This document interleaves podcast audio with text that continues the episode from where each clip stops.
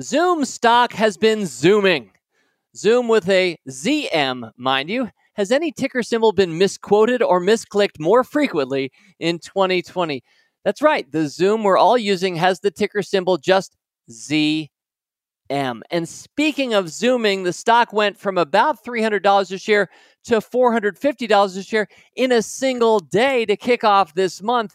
That triggered a huge round of spiffy pops among our membership. Now, do you know what a spiffy pop is? Wait, some of you don't? We'll talk about that. Plus, advice to new investors.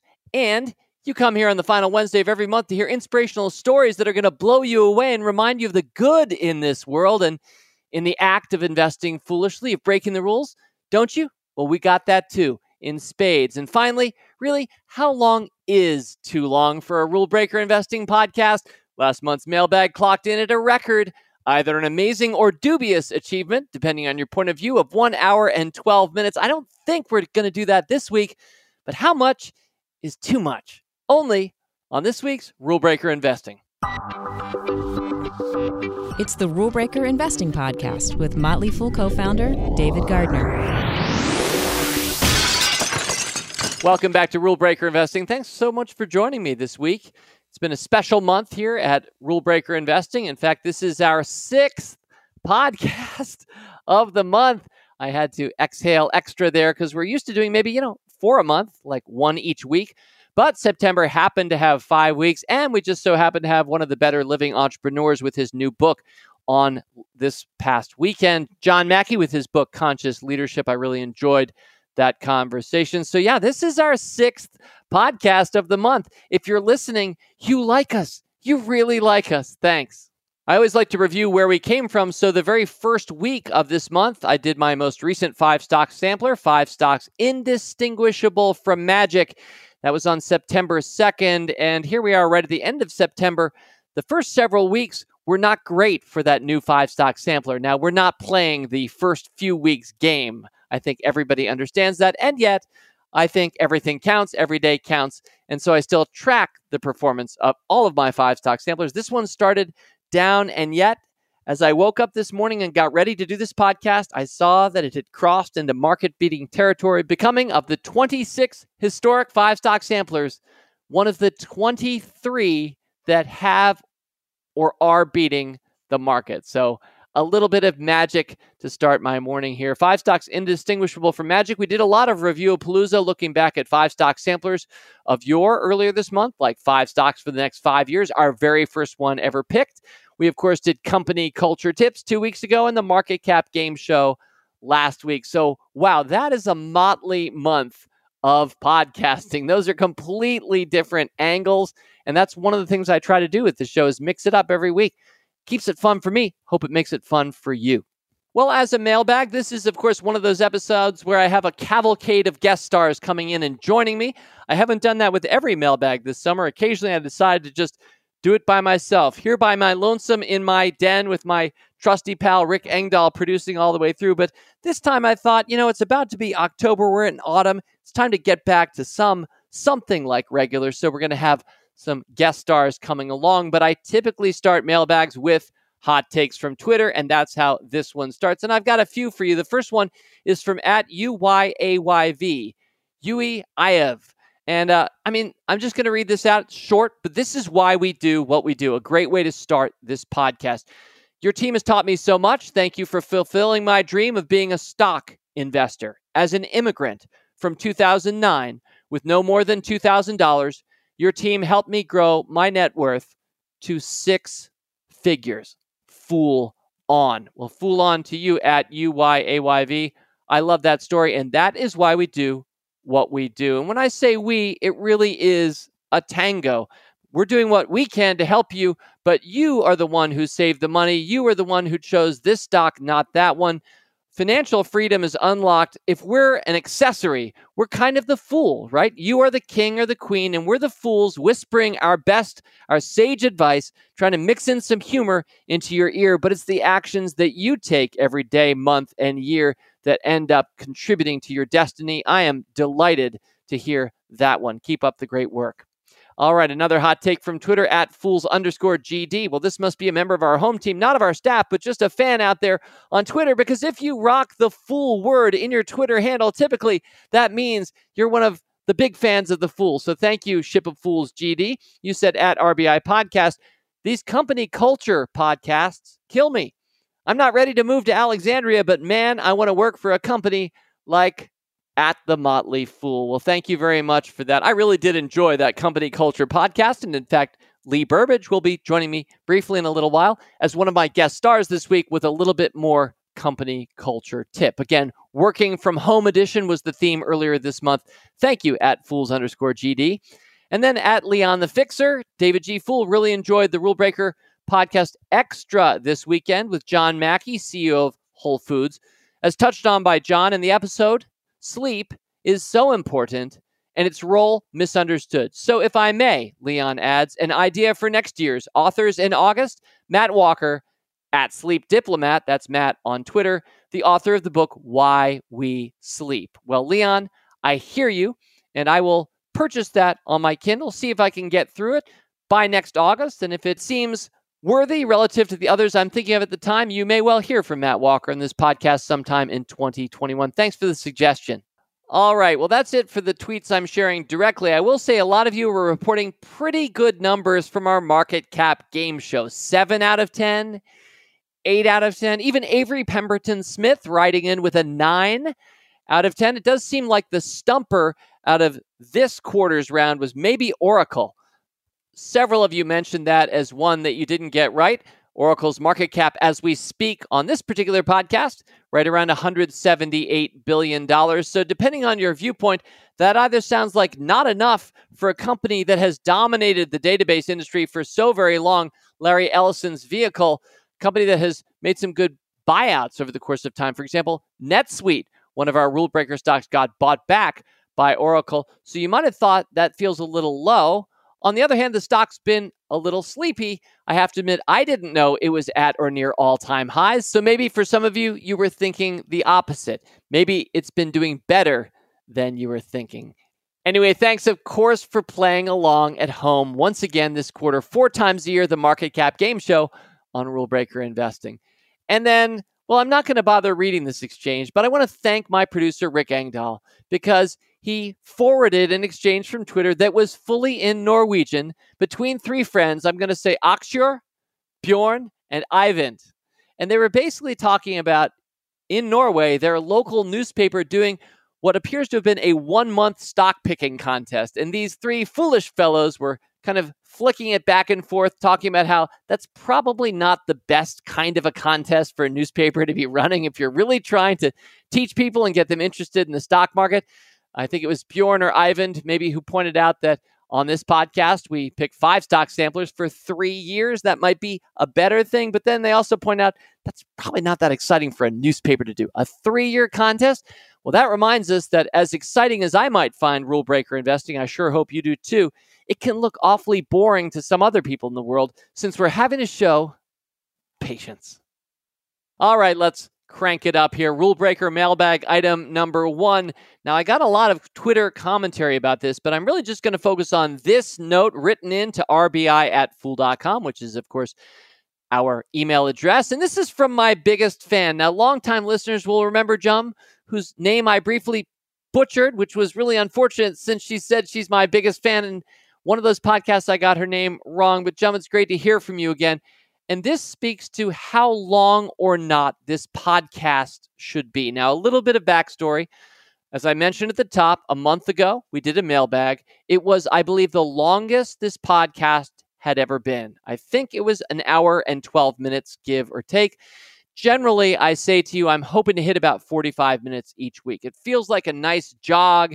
It shouldn't be a jog and a slog or a marathon. And so I had to wonder aloud earlier this month, you know, was that too much? How much is too much? One of the things I've learned as a public speaker is you want to leave them wanting more. And I'm not sure an hour and 12 leaves any of my fellow fools wanting more. Well, here's Jum's note, rule breaker mailbag item number one. Dear David, if I could listen to what you have to offer in a podcast all day long, I would. Now, let me pause right there and say, I will never make a podcast all day long. And that is very kind. This is, of course, from my self acknowledged biggest fan. So I think you'd want Jum to be saying this. I'm not saying anybody else needs to feel this, but I'll be welcoming Rick Engdahl, my producer, to discuss this very shortly. She goes on, so I've absolutely no objection to long podcasts from you and your team. It is heartwarming, but not at all surprising to me that you asked us if it's okay for you to produce a longer podcast when it's your time and energy you put into it for us fools. Well, that is again very kind of you, Jum, but I do want to make it clear my time or Rick's time of an hour and 15 minutes. By the way, Rick pr- spends a lot more time than that producing this podcast, but our time is nothing when you multiply how many people are listening for how much time. So I really do think it is about your time because I try to multiply what we're doing and understand the implications. Anyway, she goes on to close. This is one of many reasons why I am your biggest fan. Your humility and thoughtfulness are admirable. Love every minute. Appreciate all your time answering our questions. Put together very thoughtful contents in each and every one of your podcast episodes. Thank you very much for all that you do. Stay safe and well. Well, thank you for that jump, fool on. All right. So, Rick, I want to welcome you on because I think while I wanted to share Jum because she's my biggest fan, we got about nine other responses, both emails and Twitters. And Rick, I think it was about 10 for 10 for people saying, hey, that was fine. It, it, that long's great. And I wanted to have you on, Rick, because I feel like you're the one who pays the penalty for that kind of sentiment you know, I searched through all the emails several times trying to find anybody to dissent and say, no, stop making them so long, but I couldn't find any. so I felt compelled to send you all of those ones that said it was okay. I guess it's really my fault as the editor. I could make them short. I, I could cut you off. But you know, as as one of my favorite quotes, as Mark Twain once said, "I didn't have time to write you a short letter, so I wrote you a long one." That's pretty much my life. I I appreciate that, Rick. Um, whether we're an hour and twelve minutes or forty-two minutes, which is what we are a lot of the weeks, I think our mailbags run long. But you are always taking a lot more than that and cutting it down because I like to stop and restart. I like to give my guests an opportunity to do that themselves. I'm always searching for the most just. I want to have the best end product, as I learned from my NPR days. Rick, I do feel like you are the one who pays the penalty week in and week out. Shorter is what you deliver every week, regardless of how long it actually was. So I want to make sure I thank you again for all of that work. And I'm sorry that 10 out of 10 didn't come back saying, can you just make it like half that? It's okay now since my wife made me put a bed in my studio. So. All right. Well, thank you, Rick Engdahl. Thank you, Jum. And thank you, everybody who wrote in. Uh, this will definitely not go to my head. I have my own standard where I try to bring it in under an hour every week. Uh, mailbags, admittedly, or author interviews sometimes go over that. But, you know, I feel like less is more. And I do want to leave you wanting more. So let's just move to the next darn point. Rule breaker mailbag item number two. This one comes from Nishant Dhumane. Now, I may not have gotten your name right. D H U M A N E. I took my best shot, Nishant. Thank you so much for taking the time to write. Here it is. Hi, David and Rule Breaker Investing team. I've been a stock advisor member for over four years now. In fact, completed four years last month. I've learned a lot from you and other analysts in your team at the Motley Fool, starting from a small position with no investing knowledge whatsoever. I've come a long way with your help. I appreciate it immensely. Wanted to thank you. Another great news that I want to share is I celebrated my first Spiffy Pop on Zoom. That's right, ticker symbol. I think we're clear on this ZM as it grew around 40% today, well over my average cost price per share. Well, I referenced this at the top of the podcast. Zoom stock made an amazing one day move earlier this month. I'll talk about it a little bit more, including now. But that was one of the distinctive moments of September 2020, especially because my brother Tom, who first picked Zoom last summer, i.e., 2019, and then I hopped on the wagon somewhere around March of this year. As a consequence, a lot of members, many of our listeners, have owned this stock. And frankly, we're really glad that you do because there have been few stocks that have held anything like a candle to the burnishing flame of Zoom. It certainly exceeded my expectations in every way. Now, Nishant goes on to say, while I've held on to my investing portfolio through the market volatility in the last few months, I've enjoyed a good deal of growth, beating the market indices quite comfortably with a winky emoji. A question popped up in my head regarding the cloud based companies like Zoom or Twilio, the Trade Desk, Shopify, etc. Since the onset of the lockdown, and the spurt in working from home and entertainment needs of people staying at home. Nishant writes, a lot of these stocks have gained quite a lot with strong quarterly results despite the economy in general not doing so well. Assuming that the COVID outbreak comes under control by the end of 2020, which it absolutely should for the benefit of all, and we all agree with that yesterday. Whether or not it's going to happen tomorrow, we'll see. And looking ahead into the first half of 2021 as things settle down, people start to resume their normal lives, getting back to work and school. How do you think these stocks will or should behave? Do you think there will be a slight correction? Mm, that word. As maybe their customers pull back and revert to older ways of operating their businesses? Or do you think this is a trend that we as people will continue to follow for a much longer time? I hope you'll be able to help me with your insight on this topic. Well, Nishant, here I go, my best shot. I'm going to speak out both sides of my mouth as I am wont to do. The left, not to say the right side is right or the left is incorrect. I'm just going with left right. The left side of my mouth is saying, yes, these stocks have accelerated far beyond my own expectations and I think what anybody should reasonably expect. Uh, in fact, after Zoom made that remarkable move earlier this month, it gave most of that one day move, which was almost 40% in a single day, back over the subsequent two weeks. I'm then happy to tell you that, and you already know this because you own Zoom stock, that it's pretty much come back. In fact, as we record right now, it's at 470, which is above where it finished that amazing day when it basically moved from about 300 to about 450 in a day or two. But what are we doing here talking about days or weeks, let alone months, when we're actually invested for years and years, as we've demonstrated since starting the Motley Fool on America Online? The first day was August 4th of 1994 when we put our own real money out front of people, said, We're going to tell you all our transactions. We're going to transparently score ourselves watch us aim to beat the market. And indeed, we have for many, many years of the last 27. And when you add it all up, you do really well over time. But Nishant, that's the key here time. I do feel as if 2020 has sped up stocks like Twilio, the Trade Desk, Shopify, the other ones that you mentioned. So I could easily see them giving back substantial portions of their gains in the next 12 months. So out the left side of my mouth, I'm letting you know that if and when that happens, I'm not even going to say you heard it here first. People have been forecasting doom for these stocks throughout 2020. And yet, I'm glad that we've owned them, recommended them. I'm glad that they've spiffy popped for you because we're not playing the 2020 game, right? We're playing the game of years and years. So, out that side of my mouth, I'm telling you, a lot of it could be given back. And if it does, I'll certainly be disappointed. But I'll also be pinching myself because Zoom started this year at $80 a share and it's at 470 and we're just about to start October. So even if it got cut in half from 470 down to 235, that's a triple from where it started 2020. Now I realize that would be small consolation to somebody who just bought at 470 to watch it get cut in half from here, but that's the way these stocks can act. And I'm going to be the last one ever to predict. So that's the left side of my mouth. Now, out the right side of my mouth, I will say I do think the world has changed. I do think that some industries are going away. And I do think that some new upstarts, newcomers, rule breakers, if you will, are here to stay. And so whether Zoom gets clocked a 50% drop in 2021 likely will not affect my overall approach to the stock or my feelings about our world. I think, as I've said numerous times here in 2020 on Rule Breaker Investing, I think we're seeing a bifurcation. We're seeing the market split between companies that are ready to be digital and to be leaders in a future world that increasingly uses digital for more and more things. I think that's a firm break with the past. It's an acceleration of trends already in place.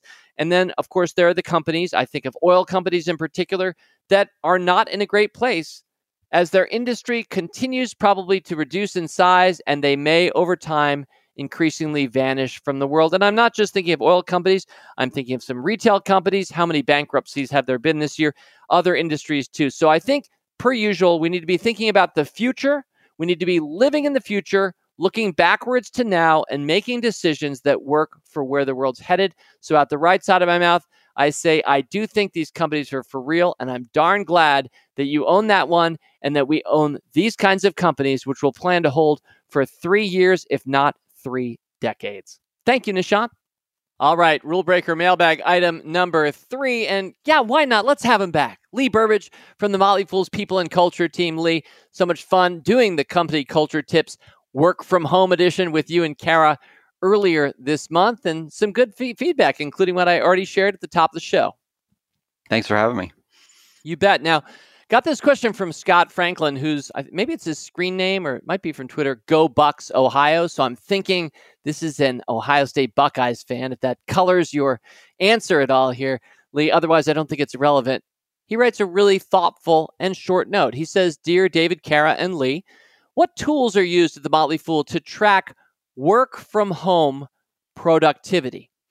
Scott goes on as an essential employee at my firm, which he defines as not working from home. So this is a gentleman who's going to the office, essential employee, whatever this firm is. Scott says it's frustrating to wait hours to a day or two for a response from our remote employees at our company. How does the fool balance trust versus accountability?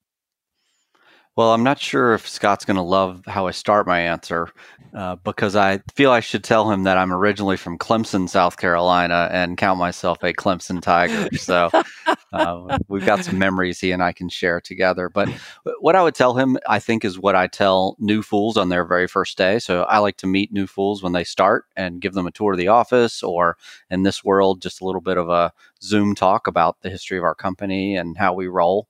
And one of the things I mentioned to, to those new fools is we are a performance culture. And it could be a little confusing to hear of all the fun things we do and all the trust and autonomy and so forth. But um, what, what turns out is if you do a great job, um, if you are a high performer, then the rest is really up to you. How much time you take off, where you work from, that sort of thing. So for us, whether people were in an office or now working virtually, um, the goalposts have not moved um, our um, level of high performance was not um, adjusted. To some extent, we've had to um, uh, be patient and supportive for those people who are maybe managing a, a suddenly difficult home situation given the yep. pandemic. Um, we have we have big hearts and we're and and we want to be patient in those zones. But in terms of like people getting things done, we still expect that uh, regardless of where you are.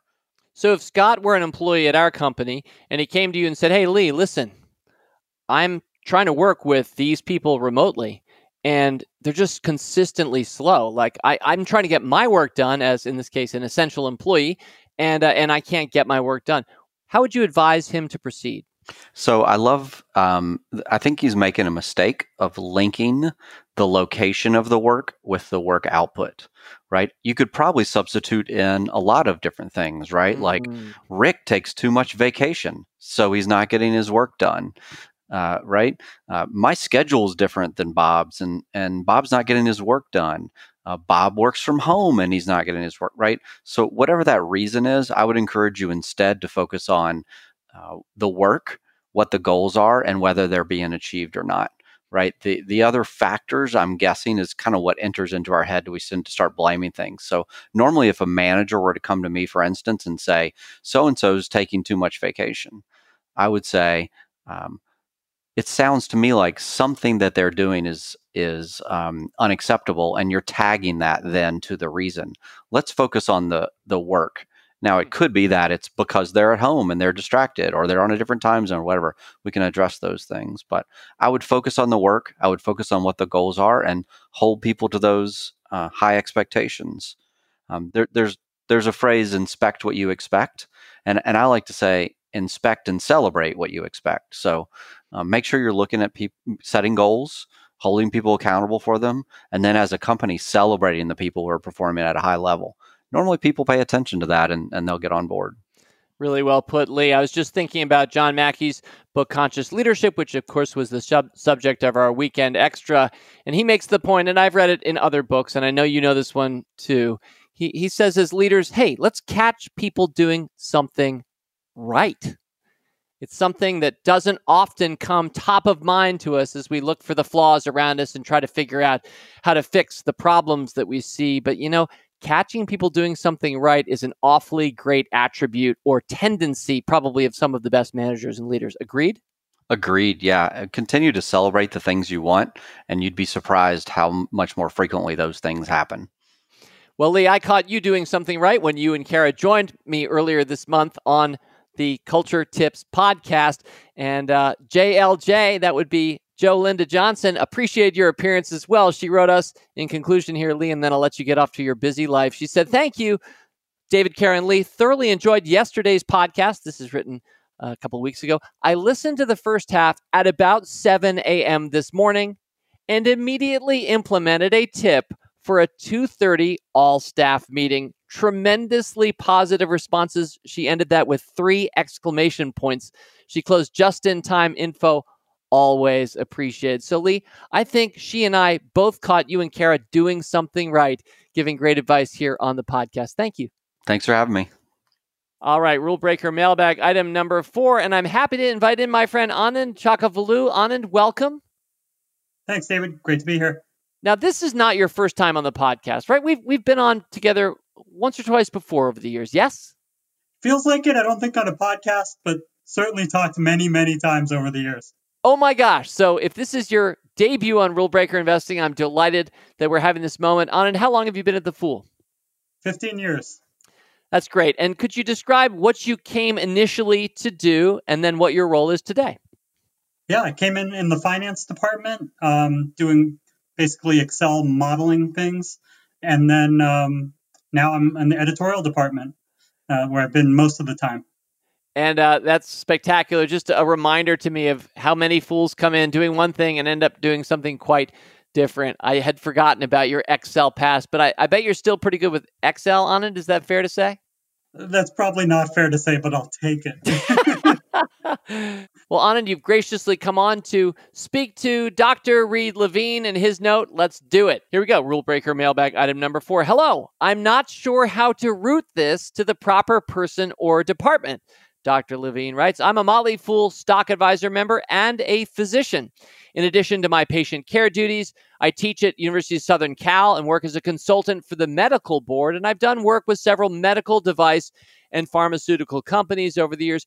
I'm always interested when I read your site's articles regarding healthcare companies, though not infrequently, I note either overt errors. This, this hurts for me to, to read on. I, I don't know about you. I don't know if, if you're having an emotional response, but I'm going to take that one again.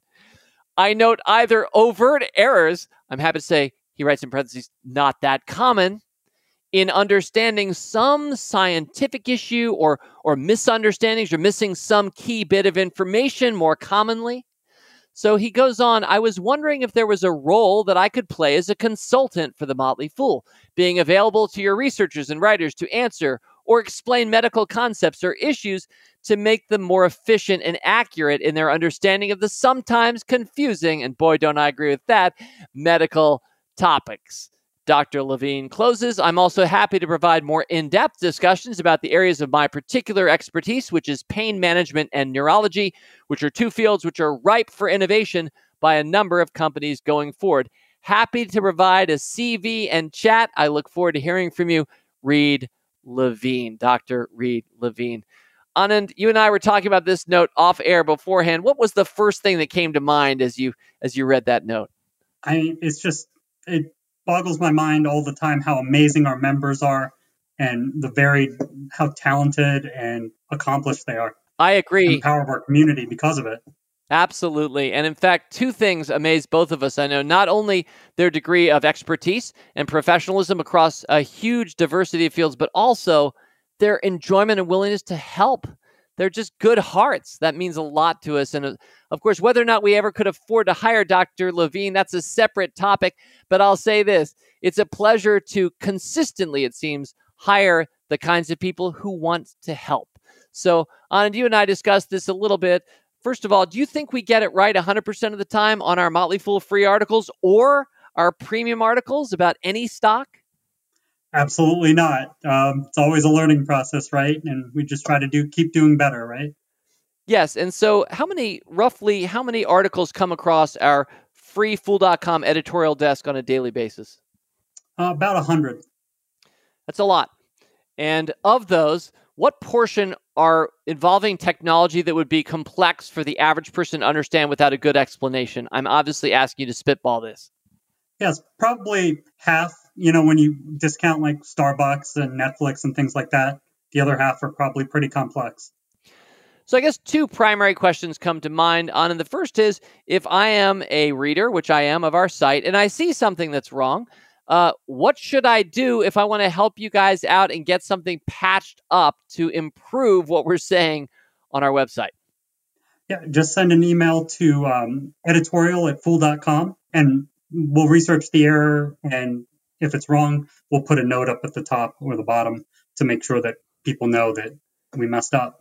And I do see those errata and those corrections from time to time. I will say, I don't see it that often. I know I don't think we're making frequent missteps, but maybe we're making mistakes that we're not noticing that medical experts are noticing. So, editorial at fool.com, a way that anybody can let us know that we have something wrong or could get something more right. Uh, but then my second question on it is I mean, here's Dr. Levine. I don't know if you're about to drop him a note back. He left his email address and hire him instantly as our consultant. I suspect there's more process to that, but more broadly and generally, if I am somebody who could give you advice or perspective, uh, subject matter expert interest, or let's just say I want to write articles myself at fool.com, how would I reach out that way? Yep. Um, first of all, Dr. Levine, expect an email from me. We can talk to see if there's a mutual fit. And also dive into exactly what type of errors you're, you're seeing in our stuff and so that we can know that going forward. Um, and then generally um, anyone can go to careers.fool.com and that's careers.fool.com and you can see all of our open positions which include our freelance writers. And as you could expect from a motley community a lot of our best writers you would think it would be hey go go to school get an mba do investment banking whatever you think the career path is it's actually a bunch of um, folks from all walks of life. We've got an ex-cop, we've got lawyers, teachers, healthcare professionals such as Dr. Levine. Just runs the gamut of our best writers. Just have a passion for diving into stocks and explaining them in a jargon-free way. Very well explained, Anand. There is a reason, perhaps we didn't intend at the time, that this company is called the Motley Fool because it is such a ragtag group. Roughly, how many contractors do we have, Anand? Just give us a sense. Sure. Uh, it's, it's in the three digits. We probably have 50 writers who write a lot of articles every month. So, and people helping out as editors, et cetera, and maybe even some future medical consultants. So, this is thank you, Anand, for joining uh, your debut appearance on Rule Breaker Investing. I'm delighted that you had an opportunity to remind everybody listening of ways that they can help because, darn it, we need help. You know, some of the worst mistakes ever made on our site had nothing to do with our articles or our language. It was some of the stocks that I picked that we've all bought in many cases together and watched get crushed. So we are full of mistakes. We acknowledge that we're fools. That's kind of being human, at least as we see it. But we do try still to do our best each time, and we know we can always do better. Anand Chokkavelu, thank you very much for joining me for this this Rule Breaker Investing podcast. Thanks for having me.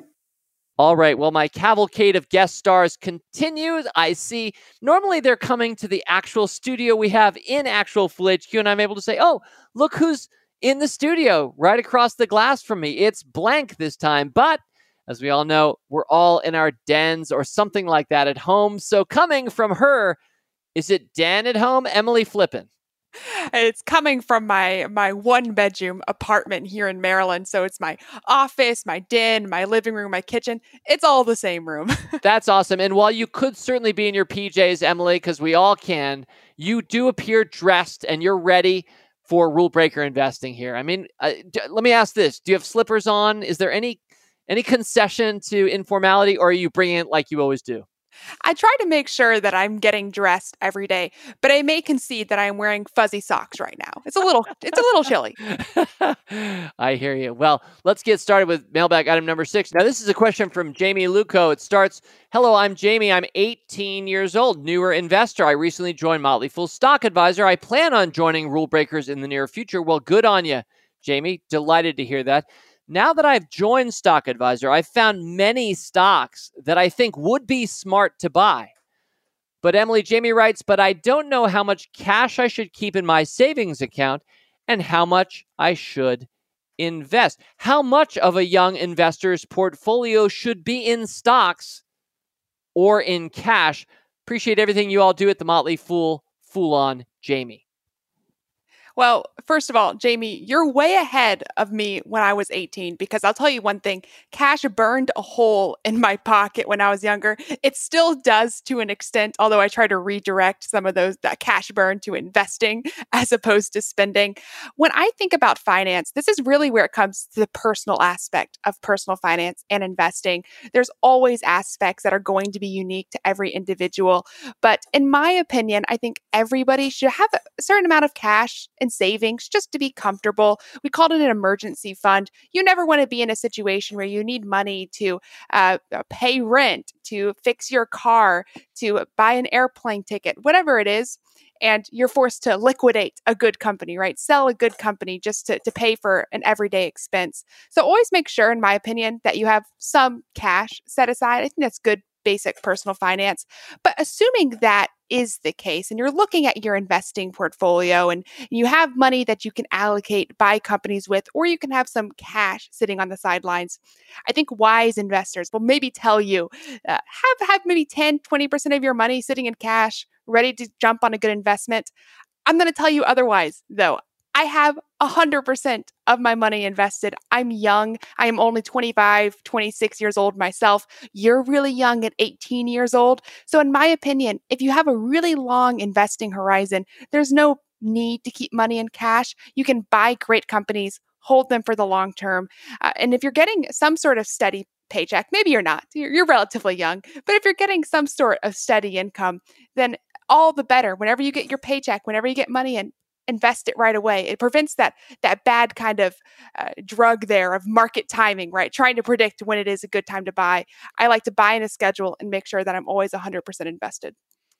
And that is a message entirely consistent, Emily, with the five plus years of this podcast. Because though you are um, younger and I am older, though you are female and I am male, even though we're kind of opposites in some ways, I do the exact same thing and always have said I think 100% is the best way to go if you're trying to maximize your returns over long periods of time. Now, the older we get, and I am 54, I think you start holding some back, maybe. Like in my case, we might want to get a vacation home at some point, right? You start to think, okay, our kids are in college. What are we going to do with this? You might not be 100% with your money all in stocks. I mean, obviously, I'm not even talking about real estate. I just mean stocks versus cash. But Emily, I think you gave the spot on answer, especially for an 18 year old. Um, let's go ahead and try to get as much of our savings and money into the stock market for the long term as possible. You know, one of the thing it occurs to me to mention, Emily, is that these days you can buy fractional shares of stocks and there are no commissions. Now, this is especially true of American investors, not necessarily true of other investors around the world. I hope everybody gets there, but doesn't that make it even easier for 18 year old Jamie to get started with almost any amount of money? It does. And I, am not sure about Jamie or other people listening. I use Fidelity. The app allows me to easily buy and sell companies based on a dollar amount instead of shares. It really lowers mm. the hmm. barrier of entry to companies that are really great investments. For a long time, people thought maybe they couldn't afford a share of Apple or Amazon. I'm just throwing out some examples, but it could be any great company. Mercado Libre, for instance, maybe they thought these were too expensive on a per share basis now is the best time uh, in comparison to every year before to be buying companies. You can buy $100 of a great company, even if that means that you're only getting a fraction of a share. Jamie, best wishes on your journey. Very happy to be here at the start of it, giving you some of our best advice. All right, Emily, will you stay with me? I will. Excellent. How about two more? Let's do seven and eight together. Here's number seven, rule breaker mailbag item number seven. This is from Mark Cully our Mark Cully, if you will. He says, David, I enjoy listening to the Motley Fool podcast, especially Rule Breakers and Motley Fool Answers. Wow, what's the common link there? How about producer Rick Engdahl, who is the producer of both those podcasts? You can't see him right now, Mark, but he has his fists raised in the air, the Olympic champion running through the tape. So thank you for that. He also says, I'm a member of the Rule Breaker service. Well, thank you for that, Mark. You probably have answered this before. I apologize in advance for the redundancy. Well, that's actually kind of part of what we why we do mailbags. We do tend to answer and re-answer questions. Why? Because people still have them, and lots of people have these kinds of questions. Happy to speak to it, Mark. Okay, Mark says I own about 15 stocks. Here we go, Emily. He's got 15 stocks with Amazon and Google, or Alphabet, if you will, as his largest holdings by percentage. He goes on, I usually buy two or three shares of a new stock. So maybe put a flag in that. You might want to speak to that in a minute, Emily. He goes on to say, so you can see how I would be overweight in high priced stocks. I'm fortunate or lucky, as the song Rock Around the Clock was, to have some extra money to put to work in my investment portfolio. But Mark concludes I'm torn as to whether I should buy more Amazon or Google or put more money in my other stocks like Etsy, Salesforce, or Mercado Libre. What say you? Thanks as always for helping small investors enjoy the fruits of capitalism and making our family richer, smarter, and more generous to causes we support. Love hearing that. Best regards, R. Mark Cully. Emily, thoughts? Well, this is another listener who is really ahead of me in the game because there is a level of discipline that comes with only having 15 stocks in your portfolio that I just fundamentally lack. I am terrible because I love to buy shares of new companies. I am easily distracted. But at the Motley Fool, we keep with the mentality of adding to our winners. And so when you look at your portfolio and you see companies that have been historically great winners for you, possibly Amazon and Google. And you balance that against new companies, which could also be great winners. You talked about some of them, right? Etsy Mercado Libre. You have to look at your portfolio as a whole and ask yourself a couple of questions. One, am I comfortable with the sizes of the companies in my portfolio? Um, as a general rule of thumb, and this is different for everybody, as a general rule of thumb, you never want to be overweight one single company that's 10, 20% of your portfolio portfolio to the extent that uh, that single stocks movement could uh, dramatically impact your returns. But at the same time, you also want to open up opportunities for yourself to get new companies and, and Google and Amazon, they're great companies, but they're not as growthy as companies like Etsy and Mercado Libre. So, in my opinion, it, it, comes down to portfolio management. And I want to touch on the first part of that question because it is an important aspect of that question. Buying shares versus buying percentages. Mm-hmm. Stocks don't move in dollar volume, right? So, if you buy 100 shares of a, a stock that costs $1 and it goes up 10%, that is fundamentally no different than buying a single share of a company company that is $100 and that stock moving 10%, right? Percentages, not points. Exactly. You want to think in percentages. So when you're buying shares of companies, think about the dollars that you're allocating to them, not the number of shares that you're buying irrespective of that, I tend to be on the side of I want great companies in my portfolio. When I see great companies, when they cross my desk, if you're a subscriber to Stock Advisor or Rule Breakers, whatever may be, when you see great companies come across your desk, I tend to be on the side of I want to buy shares, right? Uh, there's uh, great minds behind that. David, you're one of those great minds behind those recommendations. But it is a portfolio question. You want to make sure you're not overweight any single company and you want to keep your portfolio to a size that is comfortable for you. For me, that might be larger. It's proven to be a little bit larger than 15, but it's different for everyone. So, Emily, I know you've appeared numerous times on this podcast. I don't know if you've ever heard David Kretzmann join me where we've talked about the Gardner Kretzmann continuum. Now, is that a phrase that you know? I'm pretty sure I have been on an episode where we have talked about this, but I have for since forgotten what the continuum is. So, if you're comfortable relaying to our, our worldwide listenership your rough ratio. Uh, that would be fun, but not necessary. So, in the numerator of this ratio are the number of stocks that you own. So, if you were telling us that in so many words you have 31 stocks, that's the numerator. And then the denominator is your age, which you're welcome to reveal or not, but we're not asking you about either of those numbers. It's the ratio.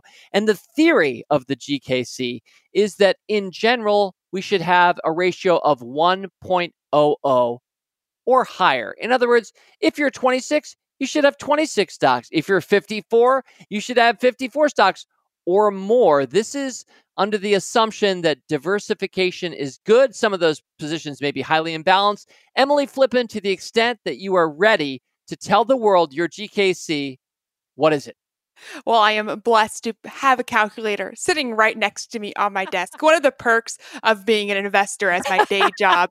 Um, I am proud, I suppose, to admit that my ratio is 1.88. I am 25 years old and I have about 27 companies. So I it might be a little high for some, excuse me, 47 companies, not 27, 47 companies. I'm 25 years old. That might be a little bit high for some investors. I feel comfortable with it though. I like my continuum ratio. I think that is great. And truly, in my mind, there is no number too high. The GKC exists to remind us don't be too low. Don't be underwater. Don't be 54 years old, which is what I am, and have two stocks and be just banking it all on on red or black. Don't be a gambler. So anyway, thanks for sharing that, Emily, and, uh, and always, of course, for being so accommodating and fun, which is what we all love about you in part. But something else I love about you is your willingness to embrace questions like rule breaker mailbag item number eight.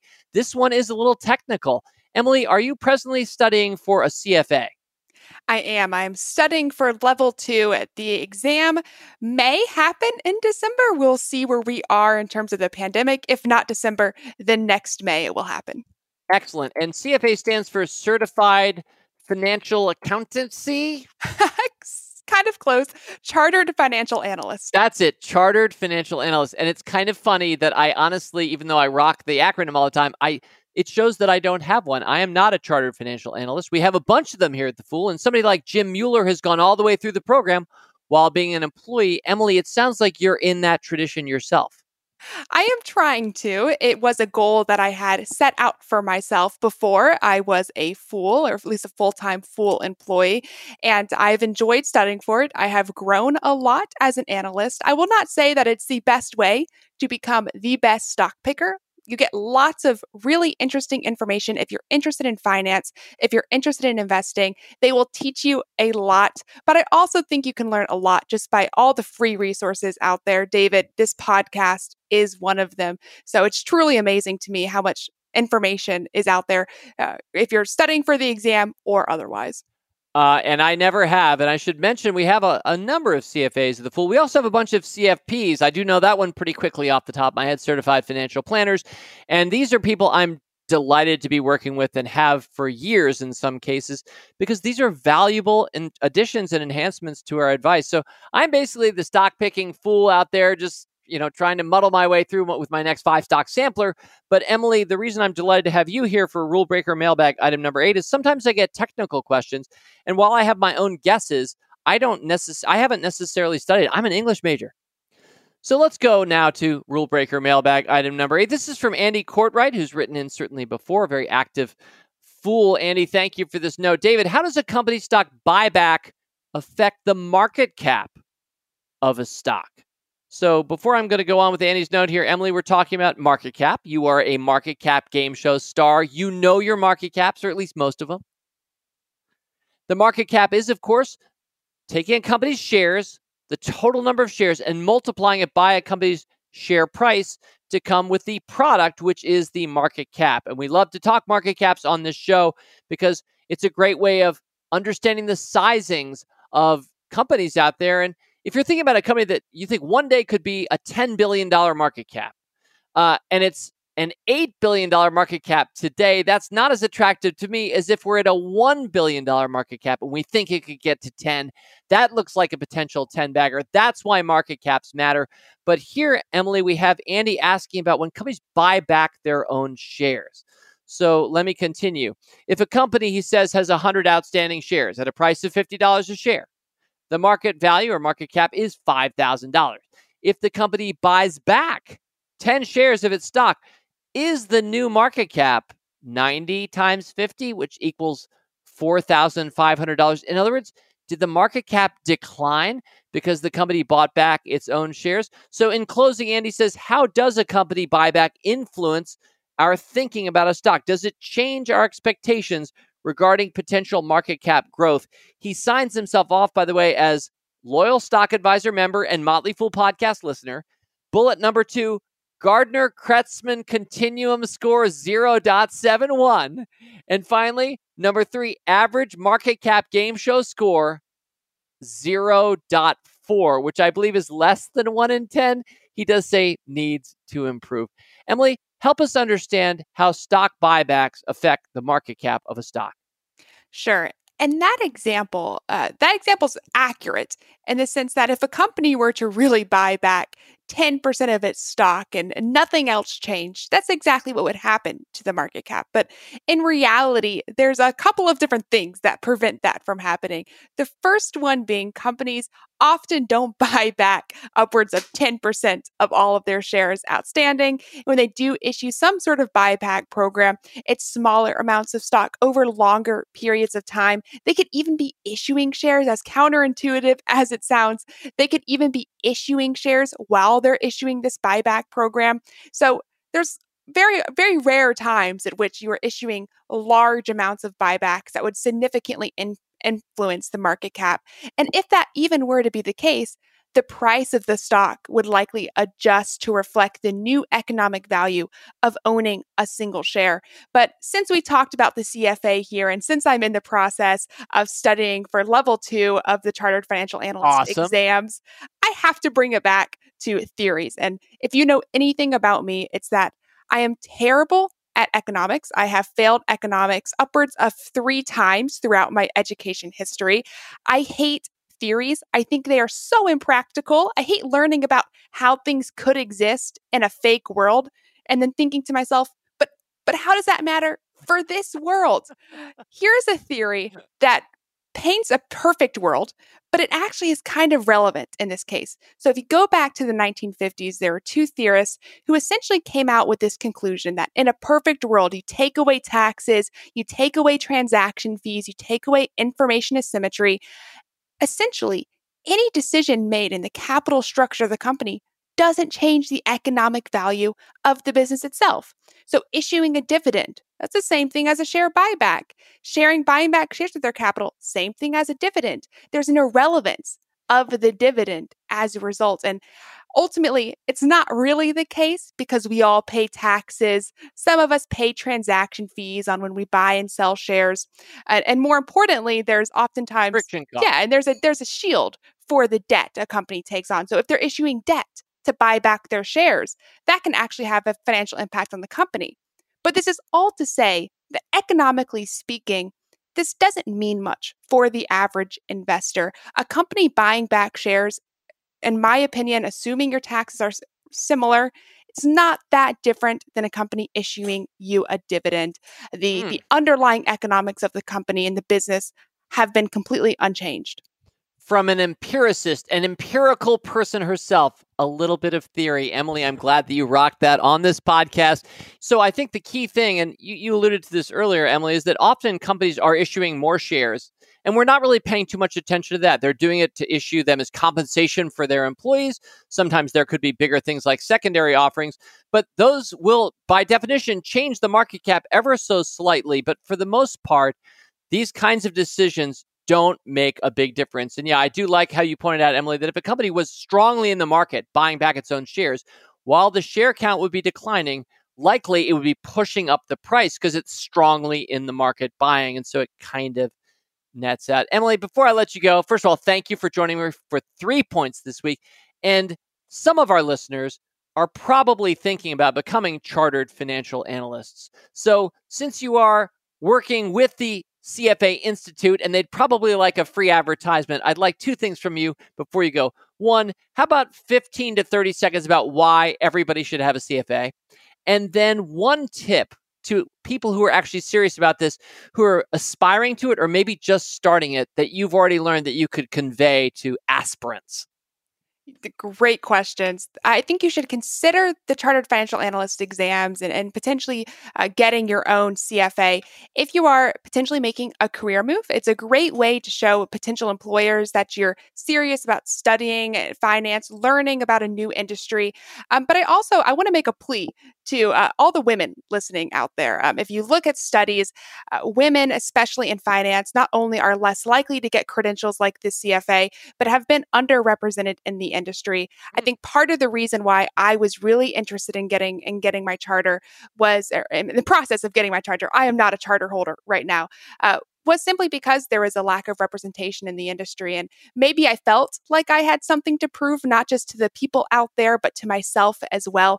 And it is something that I hope I will get it one day. And if I do, I will feel very proud of myself for that move. So I just want to acknowledge that as a big catalyst for, for me making the decision that I did. And, you know, I'm, I'm eating my words now because the moment we finish taping, I have to go study.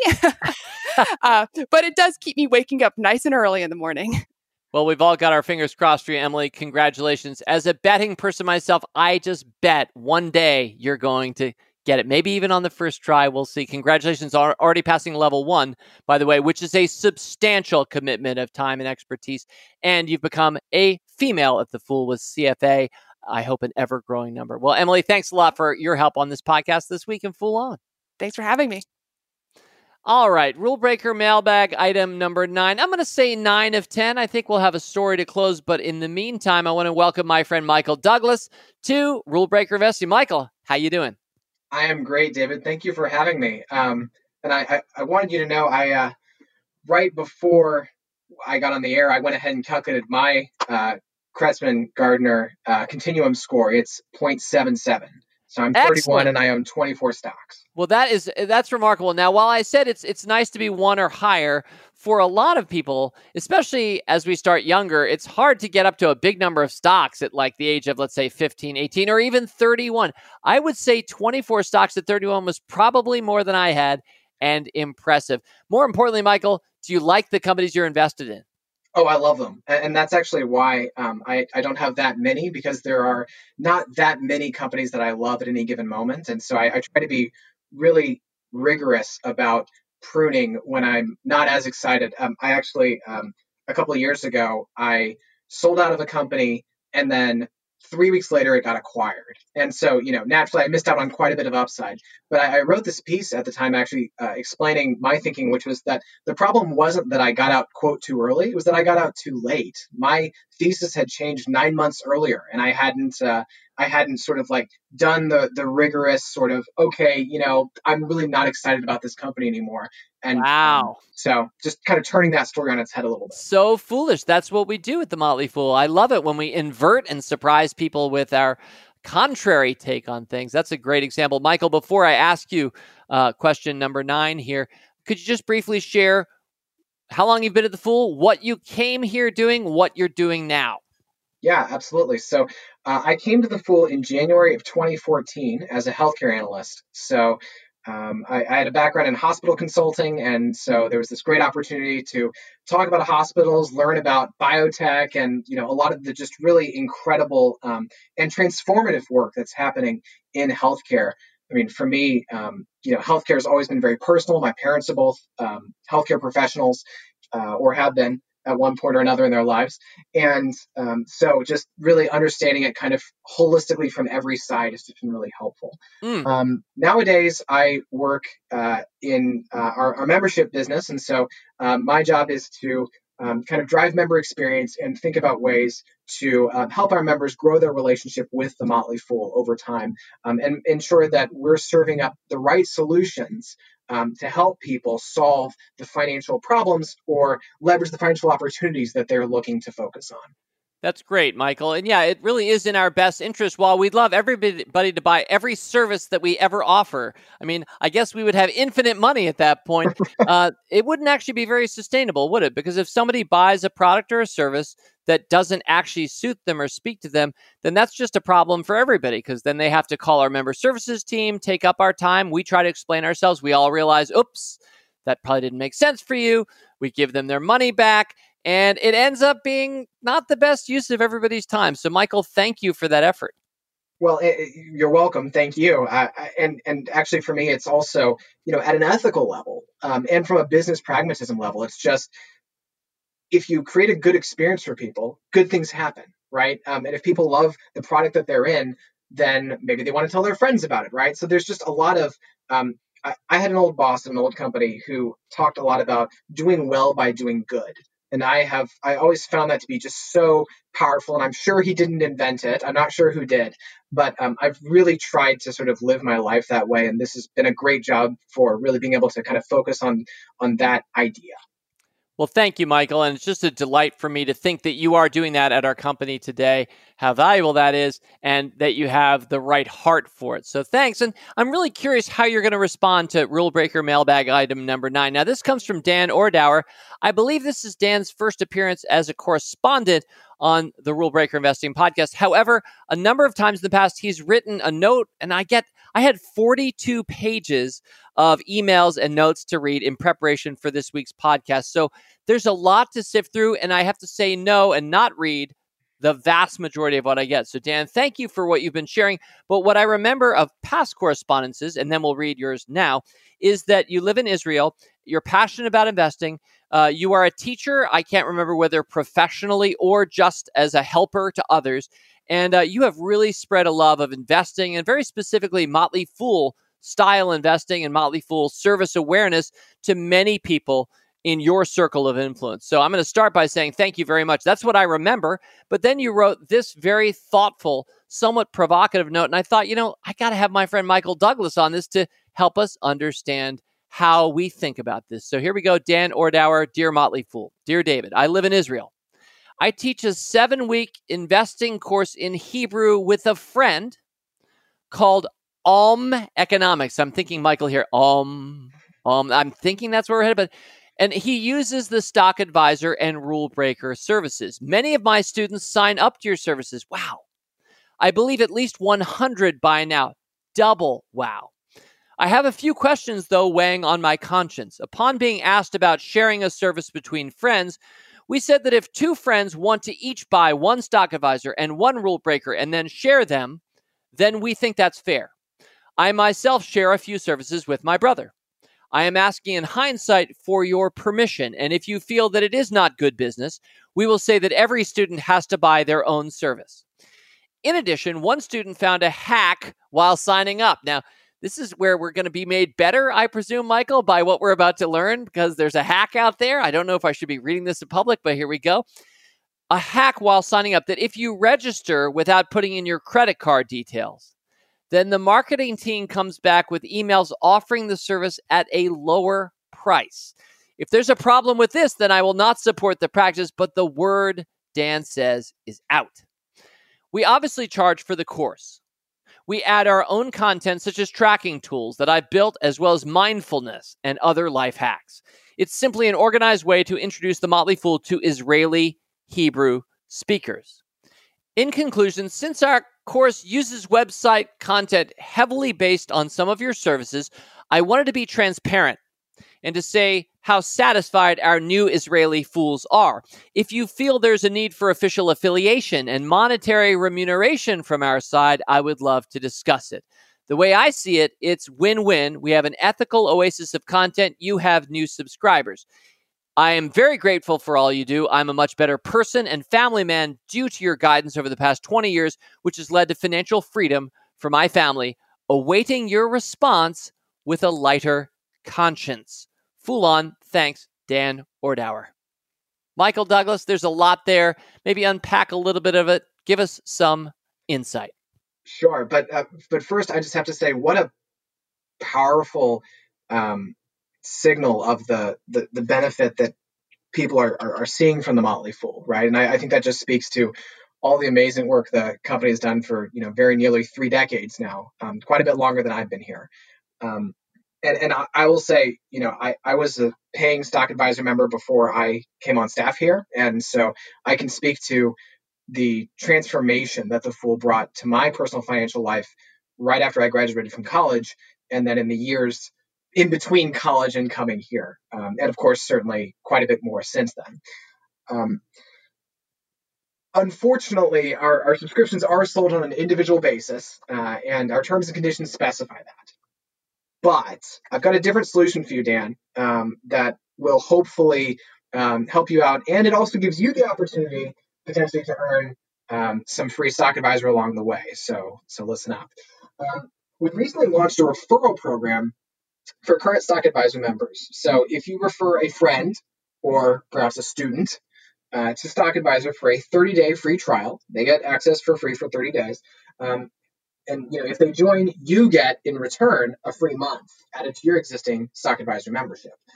Now, as you can imagine, some terms and conditions apply, um, but the place you'll want to go is refer.fool.com. That's where the full details are laid out. And you want to send your friends to friends or students to friends.fool.com to start their free trial. And um, our, our, hope is to enable uh, people who love the Motley Fool to give the gift, sort of, if you will, uh, in theory, of Stock Advisor, so that other people can try it out, can learn from it, and then can decide, you know, what they want to do. Well, thank you for that, Michael. And you know, it strikes me that uh, first of all, I'm delighted that we we have a referral program now in place. I think that's pretty recent, and I thank you and your team for making that available. I've kind of always hoped for that. And so I'm just delighted that we have that. I feel like in some ways Dan is at least in my mind a level higher in terms of he's using it to to teach and uh, and he's popularizing us now and on foreign soil and there might even be regulations or laws i'm not even aware of so I, am not going to speak to that from a, a, legal state but i do feel as if you know maybe in future there's some opportunity at a more institutional level in some contexts to partner to make sharing or um, some greater form of referral possible. I will say we're not there yet, there, right, Michael? There's no plan that we have where somebody can teach what we're doing, receive remuneration for that, and like textbooks. Where I think students are still supposed to buy each their own textbooks, right? In general, isn't that how things are? Right. Where, where, you could where you could share it out. Um, any thoughts on that? Uh, you know, this is the the first time I've come across a situation like this. So, so Dan, also thank you for just giving me some food for thought. Um, I think it's interesting, and I definitely think it's something that's worth us looking into some more. As you noted, David, you know, uh, we only launched this referral program earlier this month, uh, or in the month of September. Um, okay. And and so uh, you know that's sort of phase one, but I, I do think it's worth us looking into some more. Um, whether there are opportunities to um, work with people and kind of support something more along the lines of what Dan's suggesting. And um, I will I will go ahead and put that on my uh, to do list to discuss with our our legal uh, fools and uh, some of our other folks. And I guess there is the one other thing briefly to talk about, Michael, which is the hack. And which is, hey, if you just do this, you get a better price. So I think in general, this has been true not just of the Motley Fool in different contexts over the years, but of so many subscription based business models. I think that if you threaten to cancel your Sports Illustrated back in the day, um, they might say, hey, what if you pay a few bucks less?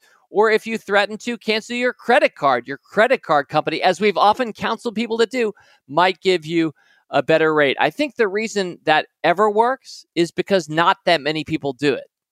Is it fair to say, Michael, if everybody was trying a hack, uh, all of a sudden uh, the companies that are offering subscription models at different prices would start to seal that off and end it altogether. So there's something about ethics there that we each have to answer our own question. Something about gamesmanship. And hey, I renegotiate with my credit card company. What's bad about that? I don't know if you have any thoughts that you want to share in conclusion on that one. Yeah, that great, great uh, comment, David, and thank you for for pulling that out. Um, I I negotiate with my internet service provider whenever my contract runs out every two years. And I have popcorned between Verizon and Comcast over the years, specifically to get a better deal each time, right? And that's because you know the reason that they do that, they make their intro pricing so much lower than their you know sort of renewal pricing if you will is because they know that most people are not me and are not willing to spend the two hours you know negotiating and and going through the the miserable call menu to um, spend uh, to, to save a couple hundred bucks. But i'm totally willing to do that. And the same thing with credit card companies right? And actually you see this with um, some of the credit card as credit card hacking has become more popular um, you know as a concept you've seen actually a lot of the card companies begin to find ways to kind of tighten down their regulations and figure out ways to make their um, benefits less generous so that yeah. they're not just you know paying for other people's vacations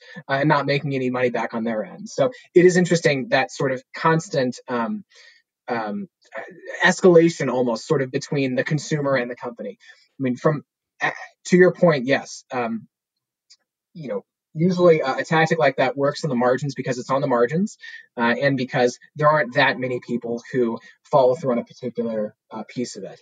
Um, I, am not familiar, I'm not terribly familiar with this precise part of it, so i am going to have to look into it on my end uh, and just see how marginal uh, it actually is.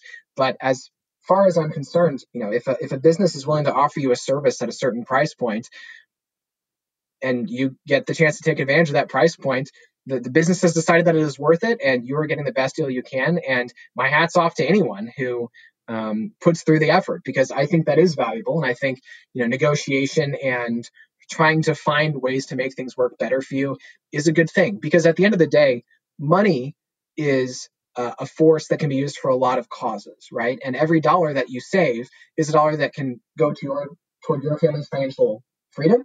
Uh, it can go toward charity. It can go toward other good causes that you believe in. It can go to your, toward your own business. It can do so much for society. And so, um, I, I wouldn't I wouldn't dream of uh, claiming that your counterparty, the business on the other end, is necessarily going to use that dollar better than you will. Well, thank you, Michael. I really appreciate you speaking to Dan's note. And Dan, we want to thank you for all that you've done for a lot of people to introduce investing in their lives and, and make the Motley Fool part of their lives as well. So I hope that's clear. Uh, neither Michael nor I, last I saw, is employed as a lawyer at the Motley Fool. Uh, we also don't want to make the jobs of our lawyers harder. I do think people should be paying for services that are giving them benefit. I think part of the beauty of Motley Fool services relative to maybe your cable provider is if you're doing your job right and we're doing our job right, our services pay for themselves. Actually, they should well more pay for themselves. So I hope that we're living in a world of abundance where you feel like you want to subscribe to our services and not not hack your way through. I realize we're all in different places and that includes financially as well. Anyway, Michael, you did a great job speaking to it. It's good to see you and keep up in that GKC, baby. Cool on. Thanks, David. All right, and that now brings us to the end of things for this mailbag podcast, closing out September 2020. Thank you again to all of my guests. And thank you to Daniel Trindade. Daniel, I hope I have your last name mostly right, for taking the time to write in from Dubai with this concluding thought this month. Hi, David. Good evening. It's Daniel from Dubai again. That means Daniel has written, indeed, he has, before to our mailbag.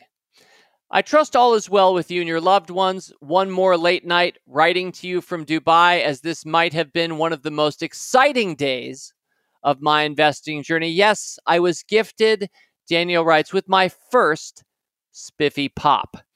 Now, I want to make sure before we continue that everyone knows what a spiffy pop is. A lot of you do, but we have a lot of new listeners every week.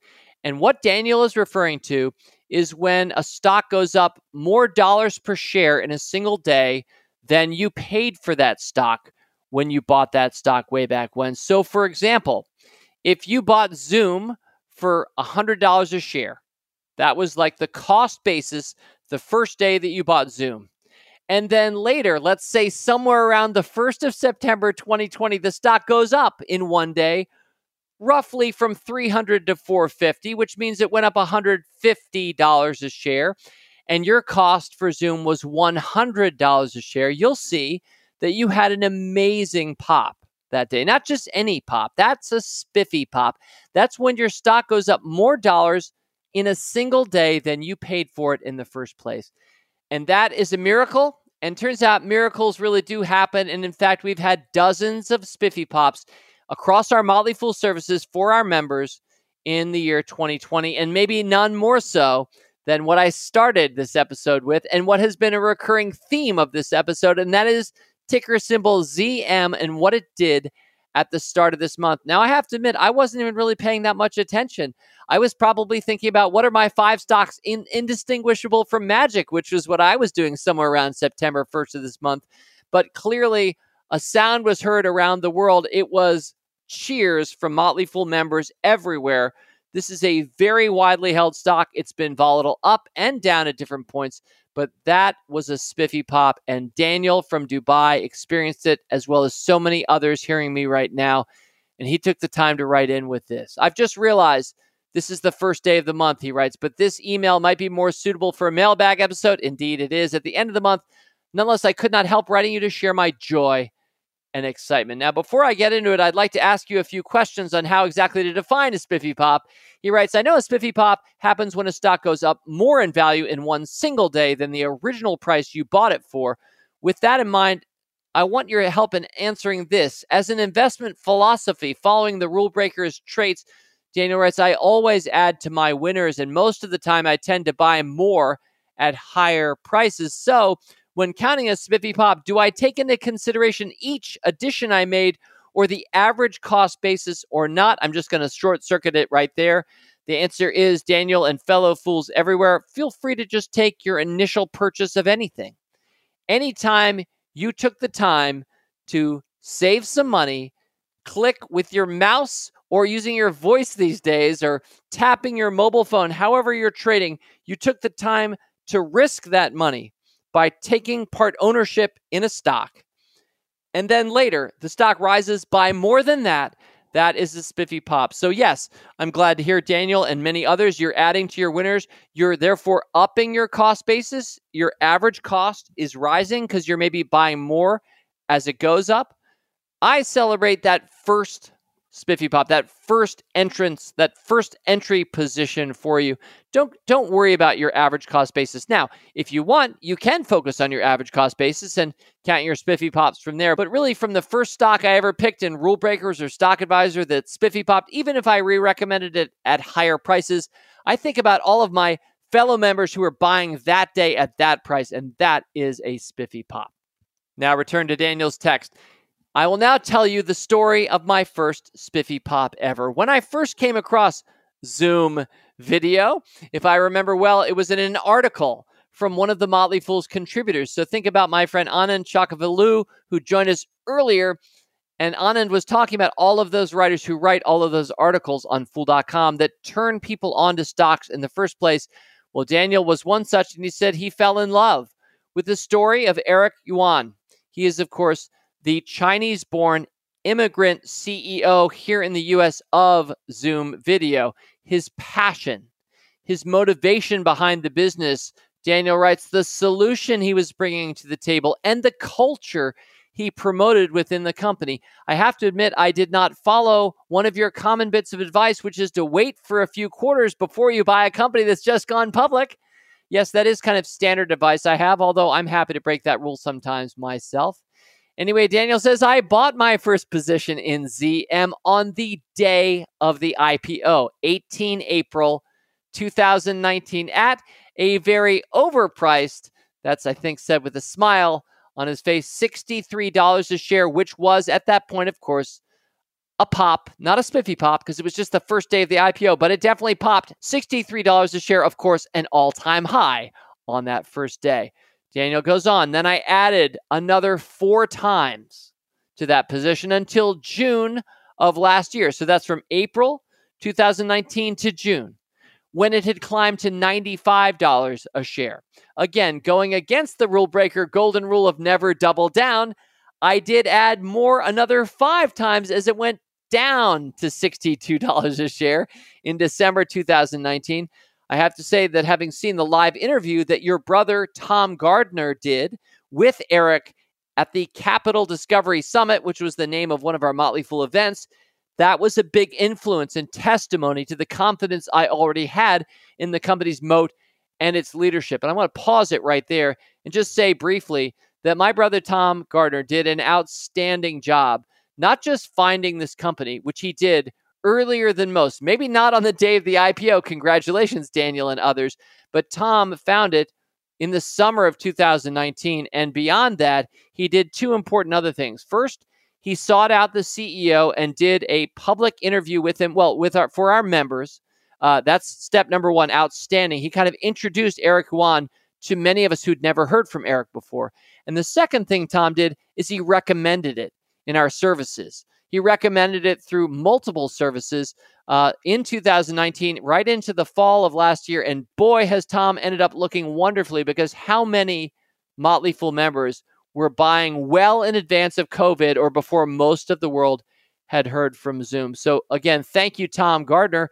You also brought my attention to it, which I might speak about in a little while. But let me continue with Daniel's note here. The position I had built, again, I think Daniel had 10 add ons, right? He added to this position 10 times. The position I had built was bulky enough for what I considered to be the portfolio size I would like to allocate to Zoom. So Daniel says I stopped buying for the for the time being.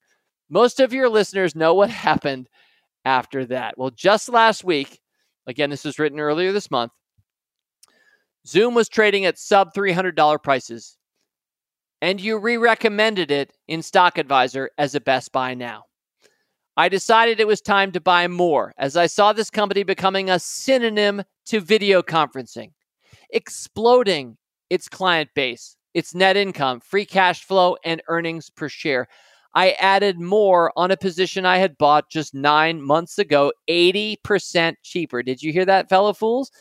Daniel had recently, nine months before, paid 80% cheaper, but he had the guts to go winners keep on winning, winners win. This looks like one to me. It doesn't always work, right? We all recognize that as well, but he did it. He said, I don't think I would ever have done that if I didn't have the rule breaker DNA imprinted in my investor mind. Well, just last night, after earnings, Zoom popped some $75 after hours. And then I'm fast forwarding a little bit more. Uh, that next day, it pops a further $75 pre market. And then all of a sudden, Daniel gets to celebrate basically two spiffy pops on back to back days. Later on, close to midnight time, again, this is from our Dubai Fool correspondent. So, midnight time GST, he writes the stock was trading at $453 a share, a massive $128 gain above the previous day's closing price, a proper, indisputable spiffy pop. He said he was texting with now a very good friend that he has that he'd met actually at a Motley Fool Summit last year. This friend lives in Singapore. He'd already had his first spiffy pop with Shopify a few weeks back. He was now enjoying his first with Zoom this very day. He told me I should count one spiffy pop for each addition I'd made to the stock. Please, David, tell me that's true because if it is, I just had 10 spiffy pops today. Daniel, I have some bad news for you. I don't count spiffy pops per positions. I just count it per stock. So unfortunately, I'm going to have to suggest to you, you can play this game any way you want to play it. House rules rule if you want, Daniel, but I would suggest that you just count it for that stock. You say Zoom spiffy pop for me that day. Anyway, my friend called that a new event. He called it a spiffy cracker. That's what I wanted to share with you. Well, I hope you've enjoyed reading this so far, and I have. It's been a pleasure to share this at the end of this podcast with those still listening. I've certainly enjoyed my day. I consider this my birthday gift in advance. Daniel says I turned 42 on the 7th of September, so happy belated birthday. Tonight, after putting my kids to bed, I took my wife out for dinner to celebrate. I have to admit, I did not expect this to happen that fast in my life as an investor in international, for me, stocks. When I first saw the video of one of your opening speeches during a past Fool Fest event, asking who knew what a spiffy pop was. And more than half of the audience in that video, hundreds of people raised their hands. I was shocked. And then following up, you asked who had already had one. And almost the same amount of hands were lifted. I literally could not believe that such a remarkable event could be experienced by so many people. I was since then on a quest to be part of the club I've learned so much from you and the whole Motley Fool team. I started to believe it was possible, even though, in quotes, I had not seen it with my own eyes. Tonight, I can only feel amazed that it took me only two years and one month to have my first spiffy pop. I leave here a testimony of someone who's smarter, happier, and richer because of you all. Keep safe and wash your darn hands. Daniel Trindade. Well, thank you, Daniel. When I read wonderful stories like that, I almost don't want to offer anything at the end because they speak for themselves so well. But I guess I would just want to put a final note in here, which is that I finally decided in March of this year, as COVID became clear, especially here in the US, that it was for real and it was setting in. I decided what in 2019 I had initially dismissed as kind of a commodity service Zoom. Like what separated Zoom in my mind from Skype or FaceTime or BlueJeans, which was a European version of Zoom I'd used, or any number of other free video services. Video conferencing was a thing back in the 1980s when I started as an 18 year old investor. There was an industry back then. And yet I started to realize, and certainly my brother Tom had realized it months before, that everything was coming to this platform, right place, right time. And so, even though I myself had watched the stock more than double at that point, I decided, you know what? I'm going to make it a new pick in Motley Fool Stock Advisor. That day for me was March 19th, 2020. The stock was at 123, way above where people like Daniel and my brother Tom had found it. And yet, what is one of the most important recurring lessons that I speak to again and again on this podcast? And why do I say it again and again? Because it's so contrary still to most people's mentality. Even though it had already been such a winner, I thought at 123, I want to get all of our stock advisor members in. If anybody hadn't already bought with Tom, we're going to add that too. I want to make sure that's part of the public record for a stock that I picked too when it went to 150 a month later in April, I said, I'm re recommending it. That's my best idea this month in April. I know you all have it lower. Let's be buying here too. And so it is with absolute pleasure that I note in conclusion that the day that Daniel was writing in, the stock was at about 450. By his birthday, about a week later, it had dropped from 450 to 350. That's not included in this note because it happened subsequent to his writing that for our mailbag. But if you're a Zoom shareholder, you watched it go from 450 back to 350 a week later. Today, as I speak, it's at about 470. It's fully retraced those losses. It's at new all time highs. As I spoke to earlier in this podcast, I have no idea where it will be in 12 months. It could easily be half where it is today in six months. And darn it, if you've been a fool investor, you should still be very happy because even with that rate of return, it has been remarkable. Anyway, to close, my March cost basis at 123 feels awfully great at 470. It was also one of my five stocks for coronavirus, a pretty good sampler at 470. And I hope that is making an important impression on a new generation of investors who might see investing differently than the way it was taught to many of us. It won't work every time, and these are charmed times indeed, but there are some timelessly important contrary lessons that break the rules of how people think about the markets that a lot of us have realized, have embraced, and have profited uh, as a consequence. So, yeah, thank you, Daniel. I'm glad we made you smarter, happier, and richer.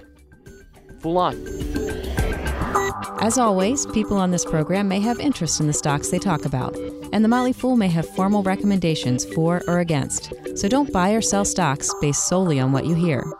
Learn more about rulebreaker investing at rbi.fool.com.